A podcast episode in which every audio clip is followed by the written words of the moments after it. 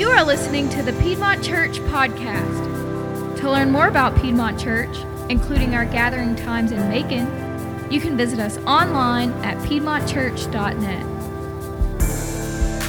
So, this morning we are in week five of our trek through the book of Jonah. If you have your Bibles with you, as Danny read for us this morning, we're going to be beginning in the latter part of chapter two, but we're going to be moving quickly into chapter three. And so uh, if you have a Bible, I would love for you to turn there with me uh, as we read in just a moment and reread and kind of walk through some of the scriptures. Before we get to that point, uh, life is a journey, isn't it? Uh, you know, there there are some days when, I, I, I don't know if you're like me, but you, you feel like you, you've reached the mountaintop, right? Like you, you've you've accomplished something. All things are kind of going in the direction that you would like to see them go. I mean, things are just moving. Like, things are working really well. And then there's those other days, right? When you don't, you can't seem to catch your breath, and every time you look up, you can't even see the top of the mountain. That's that's kind of how life is. It's this journey where there's some days that everything is working, maybe even weeks, maybe even months, and then there's other times when nothing seems to be going your way. This past summer, I had the privilege of taking a group of our folks to Magdalena, Guatemala as missionaries and partnered with an organization that we've worked with uh, for many, many years. And one of the, the joys of that trip is there's one day, really like a half day, that we get to go climb a volcano. I think I have a picture Of, of our group that, that year. Uh, and, and let me just tell you, climbing a volcano is it's, it's like nothing else. I mean, you can say it's like a mountain, but it's not, because it's a volcano, right? Like, I remember taking a video and I sent it to my family, and apparently both my, my son and my daughter's response was, "Mom, why is he on a volcano? Couldn't it erupt at any moment?" And uh, thankfully it's not that exciting. Um, but there, there is something special about climbing that volcano. There, there's just, uh, you know, a moment uh, that when you get to the top, you get to see all of the glory and the splendor that our Lord created. But let me tell you something. To get to that point is not so easy.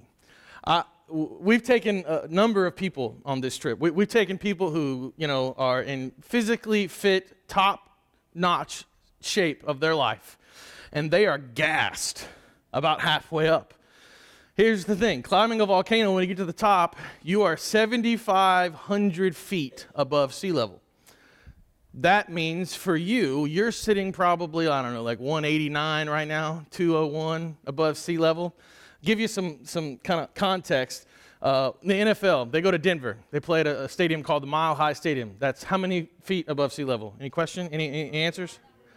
five thousand and somebody got it. five thousand two hundred eighty. I knew I had some smart people in this church. Y'all are brilliant. So five thousand two hundred eighty. Now, these are N F L professional athletes. Do you think they flew out the day before they're going to go fly? They're going to go play in Denver? They don't. They actually fly out several days earlier so that their lungs can begin to accommodate and, and acclimate to what is going on, because they're now so high. Then you take me and my physical fitness and the rest of our group who is much better than me, and you say, "Hey, go climb a volcano." Now, thankfully, at least one third of it, I am on the back of a horse, and that horse loved every moment of it. But there, there are, there's moment after moment. I, I think James has a good story. If you, if, James, raise your hand down front. This is James Douthat. He's got a really good story. He's, he's a, you know, a man among children in this room. He climbed the entire volcano, no horse at all, with a broke leg, uphill both ways. And I mean, he is. I'm just messing. He did climb the entire volcano one year, uh, and it's amazing. It's, it's a cool thing. But there comes a moment when you're climbing this volcano, maybe multiple moments, when you're going, "My view is good enough right here," right? I think I can see enough. I don't need to get to the top. There was one moment this past year, Avery Kemper decided, "Chris, let's race." And I'm going, okay, I- I've been kind of going to Orange Theory. Let's do this. I can take on a twenty-year-old girl who's in pretty good physical fit. I can do that. And for about forty-five yards, I had her. She beat me to the top, though, and I thought I was going to die. But when I got to the top, man, it, I think I have a picture of the top. It was beautiful. This isn't even the best picture. There, there's multiple pictures you could take. I mean, it is it is breathtaking when you get to the top. All the steps and all the strain were completely worth it. And, and this idea is what I believe God is going to reveal to us in the text this morning. The, the idea that to see what you've never seen will require you to do what you've never done. To see what you've never seen will require you to do what you've never done. No matter where you are in life this morning, I, I believe that God is calling you to something. Like right now, where you sit, I, I have a firm belief that God is calling you to do something, to go somewhere, to, to, to fully flesh out the will of God in your life. Look, all of us want better lives. We we want less pain. We want less stress. We want less anxiety. We want less struggle. And the world would teach us ways to kind of get rid of pain and stress and anxiety and struggle. The world teaches us uh, kind of self-improvement methods, the hard work of self-improvement. And before I go down this path, let me say I believe in self-improvement. I, I believe it can help a lot of issues. If you're having struggles uh, with energy, maybe watch your diet. Maybe look at it. Maybe examine how, how your uh, exercise work workout is. Maybe look at your sleep routine. You know, maybe look at how much you're looking at screens. There's there's adjustments that we can make, right? Self-improvement adjustments that we can make to improve certain aspects. Maybe if you're having relationship issues, maybe you can begin to kind of look inward, internally, to go, hey, maybe maybe I'm the problem in a relationship. Uh, most of us like to find that answer, don't we? Right? When there's a relationship, when there's a relationship struggle, we usually go, it's their fault. But maybe sometimes, maybe just maybe, it's your fault. Maybe you're the one who's not asking the right questions and you're not being vulnerable. Whatever it is, we like to point the finger. But what happens when you point the finger? There's three pointing back at you. So I think there's a lot of solutions to a lot of problems in self-improvement world. But if I'm being truthful, if I'm being one hundred percent honest, I think a lot of the self-improvement things we can find as far as it regards to our life and purpose and the way we were designed and what we're supposed to do, most of those things are mere Band-Aids. Have you, have you heard of the, the, the fix-it-all of Flex Seal? Raise your hand if, you, if you've used Flex Seal before. Okay, a few of us. I, I think there's this fun little commercial, right? He, he takes this boat, and he cuts out, and he puts a window screen in there, and he sprays it with Flex Seal, and he pushes out onto the pond, and oh, he doesn't sink. It's amazing. Flex Seal fixes all. I mean, if you watch his commercials, you should build a car out of Flex Seal. Like, you. Sh- I mean, everything that we're in should be made of Flex Seal. What he doesn't show is what happens to Flex Seal when it sits out in ninety-nine degree weather in Macon for a year, three years, ten years, right? It dry rots, it cracks, it peels away. You can spray it on your roof because you have. we have lots of roof leaks, you know, at this church. I don't know if you know that. You can get up there and spray Flex Seal on it, and it'll work for thirty days. And then it's going to stop working, and that leak's going to be bad. Man, I thought I fixed it. No, you just put a Flex Seal on it. Right? You, you did the, the easy, the quick work. Flex Seal fixes a moment. But over time, that will crack and crumble like other things. And so if we want to see real change, self-improvement can help in the short term. There's some things that you can do to help yourself fix some small things in your life. But if you want to see long-term results, then you've got to start doing things that you've never done. Henry Ford says, if you always do what you've always done, you'll always get what you've always got. And so I want to ask a question as it pertains to your life. You, you probably have an issue somewhere in your life right now, right? I mean, if you don't, man, praise the Lord. I mean, literally, we should. Because there's always an issue in our life somewhere. Whether it's an eternal issue, we'll get to that in a minute. But I think a lot of times as Christians, we don't necessarily struggle with the eternal issue, right? Because we've been sealed with that promise in Christ. But I think we struggle with the day in and day out issue. Like, how do I fix this? This is broken. I'm always mad at this. I'm not happy with this. I'm struggling with that. Whatever it is, we we always just kind of go, man, I need a victory here. And and maybe there's a way to find a victory where you never thought there would be. And this is what Jonah found to be true, and I believe we can find it as well. Before we dive into the text, uh, a pastor, David Platt, says this. He says, radical obedience to Christ is not easy.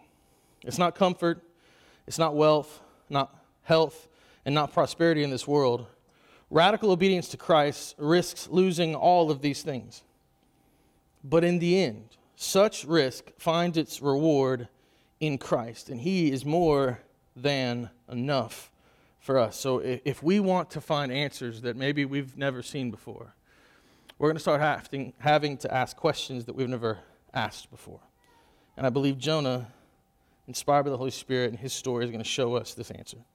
So Jonah chapter two, beginning in verse ten. And the Lord spoke to the fish, and it vomited Jonah out upon the dry land. Now, in case this was your first week or you've missed a couple of weeks, I want to kind of update you on where we are with Jonah's story. So Jonah, beginning in this book, gets a call from God to go to a city in Nineveh. Now, this city of Nineveh sits at the capital of a country called Assyria, and they're violent, vicious people. They're dangerous. They are the worst of the worst. And so instead of going to Nineveh because he's af- he's afraid for his life or, or whatever else m- may be, Jonah flees to go to a city called Tarshish. Nineveh is about five hundred fifty miles northeast. Tarshish is about twenty-five hundred miles west. Gets on a boat, goes the exact opposite direction, four times as long as he was called to go in the first place. Now, along this trip, the Lord sends a storm Jonah's way. Literally, while he's on a boat, it says the Lord sent this storm. And through all of the peril of this storm, the crew decides to throw Jonah overboard with Jonah's idea. Think about that. Jonah gets thrown overboard into this storm, into the sea, about to die.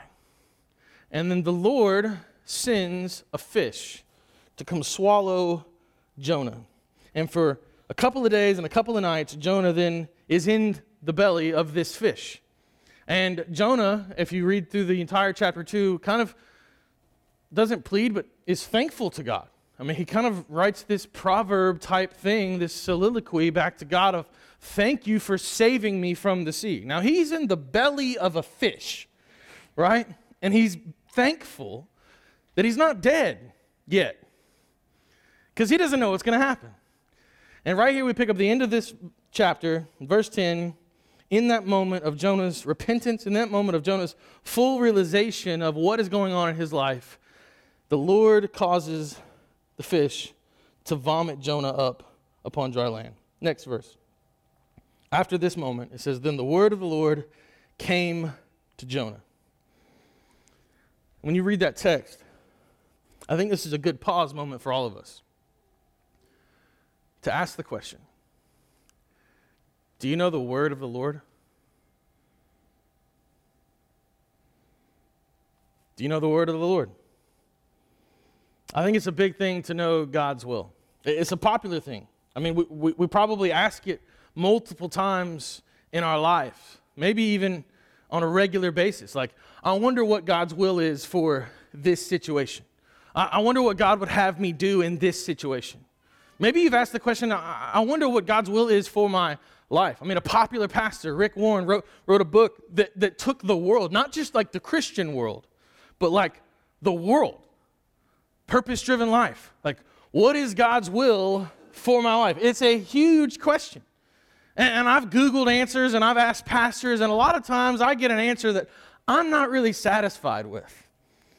And, and maybe you, you're going to leave here this morning, you're going to go, wow, that's same me. But what I've found is that this answer, that this idea of how do we find God's will is actually pretty simple. And we're going to get to that in just a moment. But I want to lean into what the cast, or the crew, excuse me, did to find God's will for Jonah in that situation.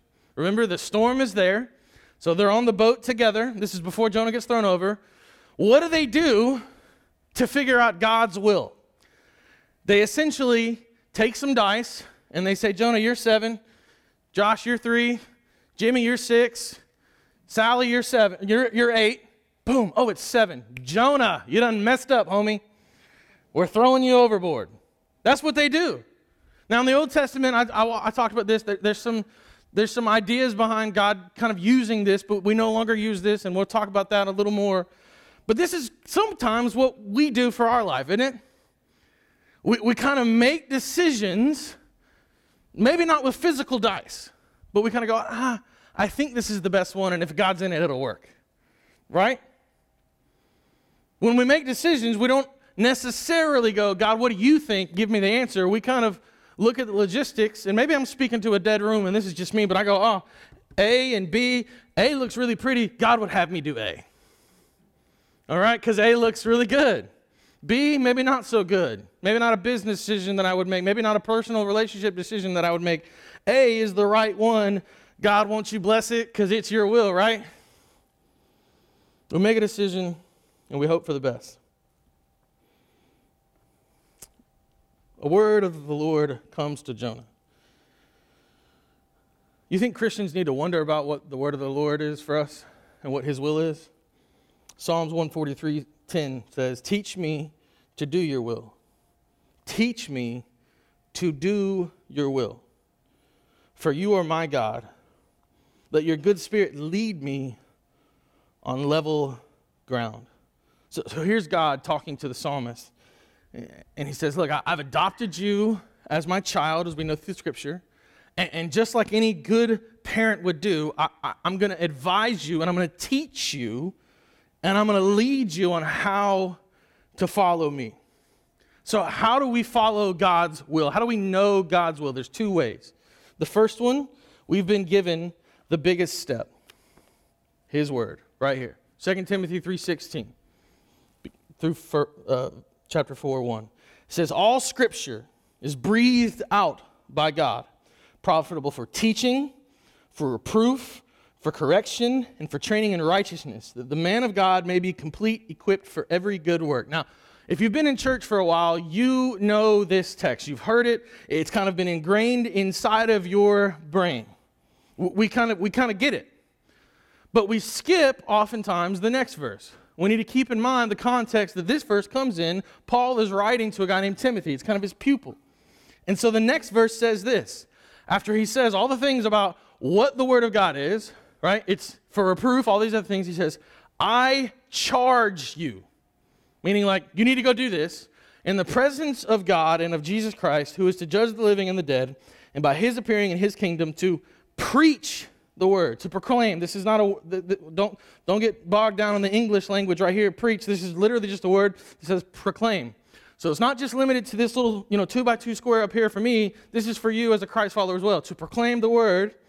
Be ready in season and out of season to reprove, rebuke, exhort with complete patience and teaching. And what you can see from this passage and from Jonah's story is that God saves and then God sends. God saves and then God sends. And so he gives us this word to instruct us on how to live, on how to understand his will. He saved us, and now he's sending us. And how do we know what we're supposed to do in this sent process?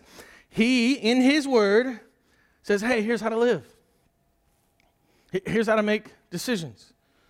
Here's how to discern who you should marry. So the first thing that he gives us on how to understand his will, how to know the word of the Lord, is literally the word of the Lord. The second thing he gives us, we get a benefit here that the Old Testament folks don't get. We get the Spirit. Romans eight eleven says that the, the same Spirit that raised Jesus from the dead, the same Spirit that raised Jesus from the dead, lives inside of Christ followers. If you ever feel like you're not enough, you don't have what it takes, remember that you don't have to. You don't have to be enough. You don't have to have what it takes. Because the same Spirit that raised Jesus Christ from the dead as a Christ follower lives inside of you. And so in some ways, I would say, don't be enough. Like, don't rest on your strength. Lean on his. Second Peter two one through three says, his divine power has granted to us all things. Not most things, not some things, not good things. Literally all things that pertain to life and godliness. He's granted us all things that pertain to life and to godliness through the knowledge of him who have called us to his own glory and excellence. So the first thing that we see in this text, I've given you a lot. I know this is heavy. We're, we're, we're getting there. To see what you've never seen, we've got to do things we've never done. The first thing that we see in Jonah's life and the, the thing that God wants us to get is that the word has come to us. That's no small thing. God's word has come to us. That is a huge thing. So just like Jonah, the word of the Lord came to Jonah. What are we supposed to do with this? Verse two, Jonah chapter three, verse two. Arise, go to Nineveh, that great city, and call out against it the message that I tell you. Now here's the message. It was one of repentance. Repentance means to, to turn away.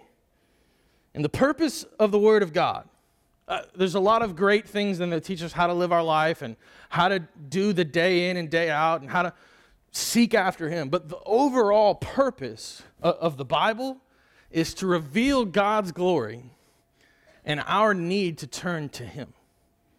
It, it's repentance. Essentially, you need to stop doing things the way you want to do them and do things the way that he would have you do them. It's not about quick fixes and flex seal. It's about long, eternal changes. Acts three nineteen, first part says, repent, therefore, and turn back that your sins may be blotted out. So sins blotted out, we go eternal, okay. That times of refreshing may come from the presence of the Lord. Repentance is needed for salvation. Most church folks get that. If you've been coming to church for any time, you, you yeah, repentance, salvation, yeah. We kind of fall asleep on that type of thinking. Because a lot of times we're like, hey, how do I fix my life now, right? I get the eternal. Heaven's coming. Praise the Lord. But I'm in the living hell now, so how do I fix that? What does he say? In order for us to receive refreshing and renewal, we got to repent. Well, well, Pastor, I, I repented. I, I walked down an aisle. I said this prayer. I went to camp. I did this. I did those things. Repentance is a daily process. It, it's, it's, it's a thing that we, that we walk in. I walk in it literally with my wife probably every day, right? Ha ha, thanks. Appreciate that. Thank you. Appreciate that. I mean, seriously, like, I think with God sometimes we kind of... We we take away that aspect, but think about the close relationships you have in your life. You probably mess up on a regular basis. And so if you mess up on a regular basis, what should you be doing on a regular basis? Asking for forgiveness and trying to do something different. And this is what God is trying to get us to do with him. We recognize that he is good, and so we go, God, please forgive me. I'm going to try to turn away from these things. A pastor, David Prince, says it like this. There's an initial act of faith and repentance at the moment of conversion. But after that, the process of faith, process of faith and repentance constitutes a daily discipline, the Christian's lifestyle, and a path to joy thereafter. If you're lacking in joy in your life, maybe you're lacking in repentance. If you're lacking to see the goodness of God and you're lacking to see the top of that mountain because all you see is the mountain that's in front of you step after step, and every time you look up, you see clouds, you can't see the top, maybe you're struggling because you haven't truly turned from whatever it is in your life. Jonah has experienced this idea of repentance and now is going to these same people that he was fleeing from to declare repentance. The word that came to him wasn't to cleanse himself. It was to submit himself. And that leads us to another point. I think if you're taking notes, it says God word, God's word calls for change. It calls for repentance. And that's in every aspect of your life. We've got to... We've got to see his word. We got to recognize it. And then we got to repent. And that's a daily thing. So to see things that we've never seen, we've got to do things that we've never done. In order to get to that place, we've got to recognize God's word. We've got to turn and, and, and run back to him. Continue on in verse three. So Jonah arose. So he's received the word. He's recognized the repentance call. Jonah arose and went to Nineveh according to the word of the Lord. Now Nineveh was an exceedingly great city, three days' journey in breadth. So Jonah began to go into the city, going a day's journey, and he called out, "Yet forty days and Nineveh shall be overthrown." It's a city he was scared to go to, fearful. And now he stands emboldened to say, hey, in forty days, if you don't turn, destruction is coming. This is repentance on display. Jonah persevered. You've heard the story over and over again about what Jonah went through. And now he stands in front of this city that he was afraid of, in front of these people. And he says, turn to God. What journey are you on? Thinking about Jonah's journey. Let's look at your journey. Where where are you on this path? Maybe it's following God. And maybe maybe you've been trying to stay as close to that road as you can, but you find yourself veering constantly for whatever reason. Maybe it's not with God. Maybe you go, like, I don't know about this whole road thing. I, I kind of like my road over here. But you find yourself over and over again asking the question, isn't there more? Isn't there more to life? Jonah puts repentance on display for us. And and I'm my heart is completely broken and moved for what I see, because what's about to happen is beautiful. Verse five. And the people of Nineveh believed God.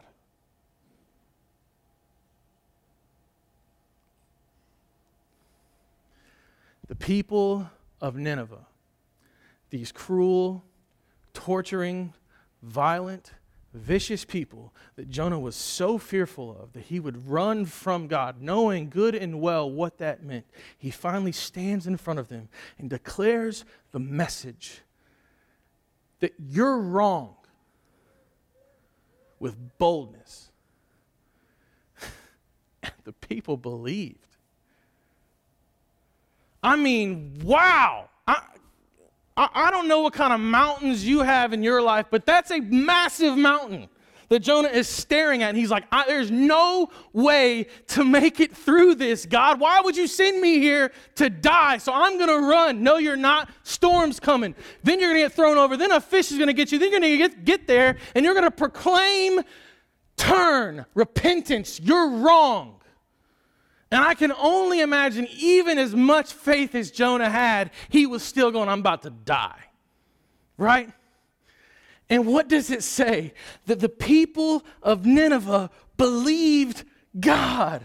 Not only did just like a few people, it says that they called for a fast and put on sackcloth from the greatest of them to the least of them. This is a representation that the city A, a city that is three days' breadth, meaning that, that it would take three days to travel from one end of the city to the next. A massive, big, populous place believed in God because Jonah's faithfulness displayed God's greatness. Maybe that's what we need to start doing. We just need to be faithful. And if we'll be faithful, if we'll just sow seed, if we'll just pour water, what does the scripture say? That God makes it grow. To see what you've never seen will require you to do what you've never done. In this text, we can see that the supernatural happens because Jonah takes the natural steps that God has called him to. If you need to see supernatural change in your life, can can you pray for it? Should you pray for it? Absolutely. But in so many ways, I think God is kind of yelling back at us. Take the natural steps that I've already told you to take. Like, go to the Word. Repent. Seek after me. Get with other believers. Run the race with endurance. Strip aside all sin that so easily entangles you. And run the natural race so that you can see the supernatural change. It's not rocket science. But you and I make it so complicated, don't we? We get so bogged down, and I need to change now. There used to be a time in my ministry and in my life when I, I would walk, I'd watch preachers and other leaders, and I go, man, if I could just be like them, if I could just have their talent, if I could just have their knowledge, their wisdom. And several years ago, God just woke me up and said, I've made you you. Why don't you just walk in that? Like, I've made you you. I can't bless the, the you that wants to be somebody else, but I can bless you. Just take the natural steps and be the man of God or the woman of God that called that has called that He has called you to be. Be that person. This book has put on display Paul's writing in Ephesians three. It says, now to Him who is able to do far more abundantly, like not just what we barely ask, but far more abundantly than all we ask or think according to the power at work within us. Not our actions, not our gifting, not how amazing you are, not all the things, according to the power at work within us. Remember that same spirit that raised Christ from the dead that's now in you? That's it. The power of work that is within you. To Him be the glory in the church and in Christ Jesus throughout all generations, forever and ever. Amen. Now to Him. Now to Him. We have got to stop as people of God, as His church. We've got to stop trying to do things the way we've always done them and begin to follow God with all that we have. I don't know where you are this morning.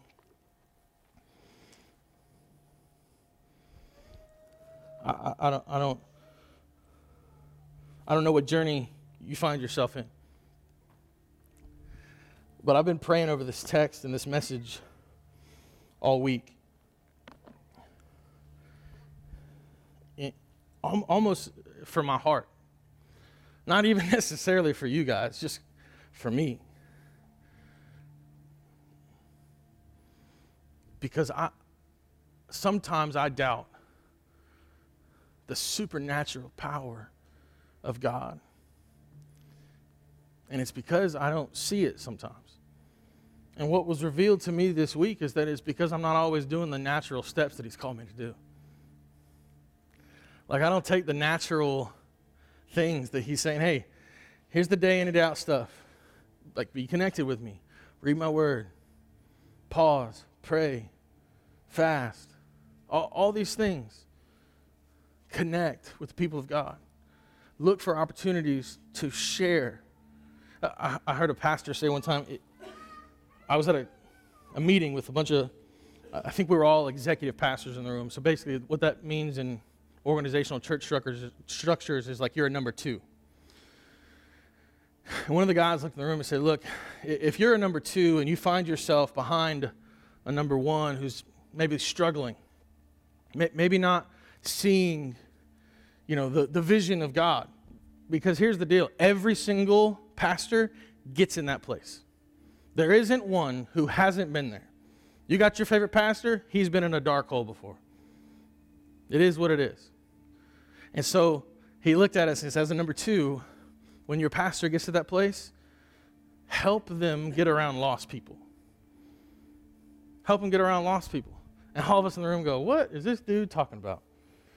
And he said, if you get them around lost people, the fire and the flame for what they've been called to do will ignite. The ember's probably still there, but it's being choked out by all the other things around it. Get them around. Get them to do the natural things that I've called them to do. The day in and day out things. And what you'll see will be the supernatural change. To see things the way we've never seen them. We've got to start doing things that we've never done. So in your life this morning, where's the struggle? Where's, where's the hurt, a habit, hang up? Where, where's an area that you'd go, man, I'd love to see God move here? Maybe ask the question, what, what are you doing to see God's supernatural hand move in that place? Are, are, are you confiding in a brother and sister in Christ to help lift you up to, to go to battle? Are you taking the small steps every day to see victories? Like, the battle belongs to God, but he's called us in the trenches with him through all of these natural ways. I believe that if we as this church humble ourselves and seek after him, as his word says, we will see amazing supernatural change in this city and in our church, in our workplaces, in our homes. And all it takes is just a few natural steps to see his supernatural powers change everything. Let's pray. God, we come this morning to give an offering of ourselves, to follow what you've called us to do, to seek it after your word, to repent and then to act in that repentance, to, to, to take steps following after you. God, if there's anyone underneath the sound of my voice this morning that's, that's never taken that first step of repentance, to put their faith in you, God, will you draw them near this morning? Will you help them to see that you sent your son Jesus to die on the cross so that they could be reunited with you? That their sins would be as far from the east is from the west. And that you're giving them a new road, a new journey to walk in every single day. Draw them this morning. God, for, for the, for the church, for those who have professed their faith in Christ this morning, Lord, Lord, I just ask that... Um, You'll give us the strength to walk in that enduring faith every single day. That that we will be a people who takes the, the natural steps that you've given us, the easy ones, the, the, the ones that, that you call us to. And then through that faith, just like Jonah, we'll see your greatness on display. The impossible dreams coming true because you are you. Alpha and Omega, Creator, King of Kings, Lord of Lords. God, draw us to your hearts. Help us pour it out. Give it to you. It's in your son's name I pray. Amen.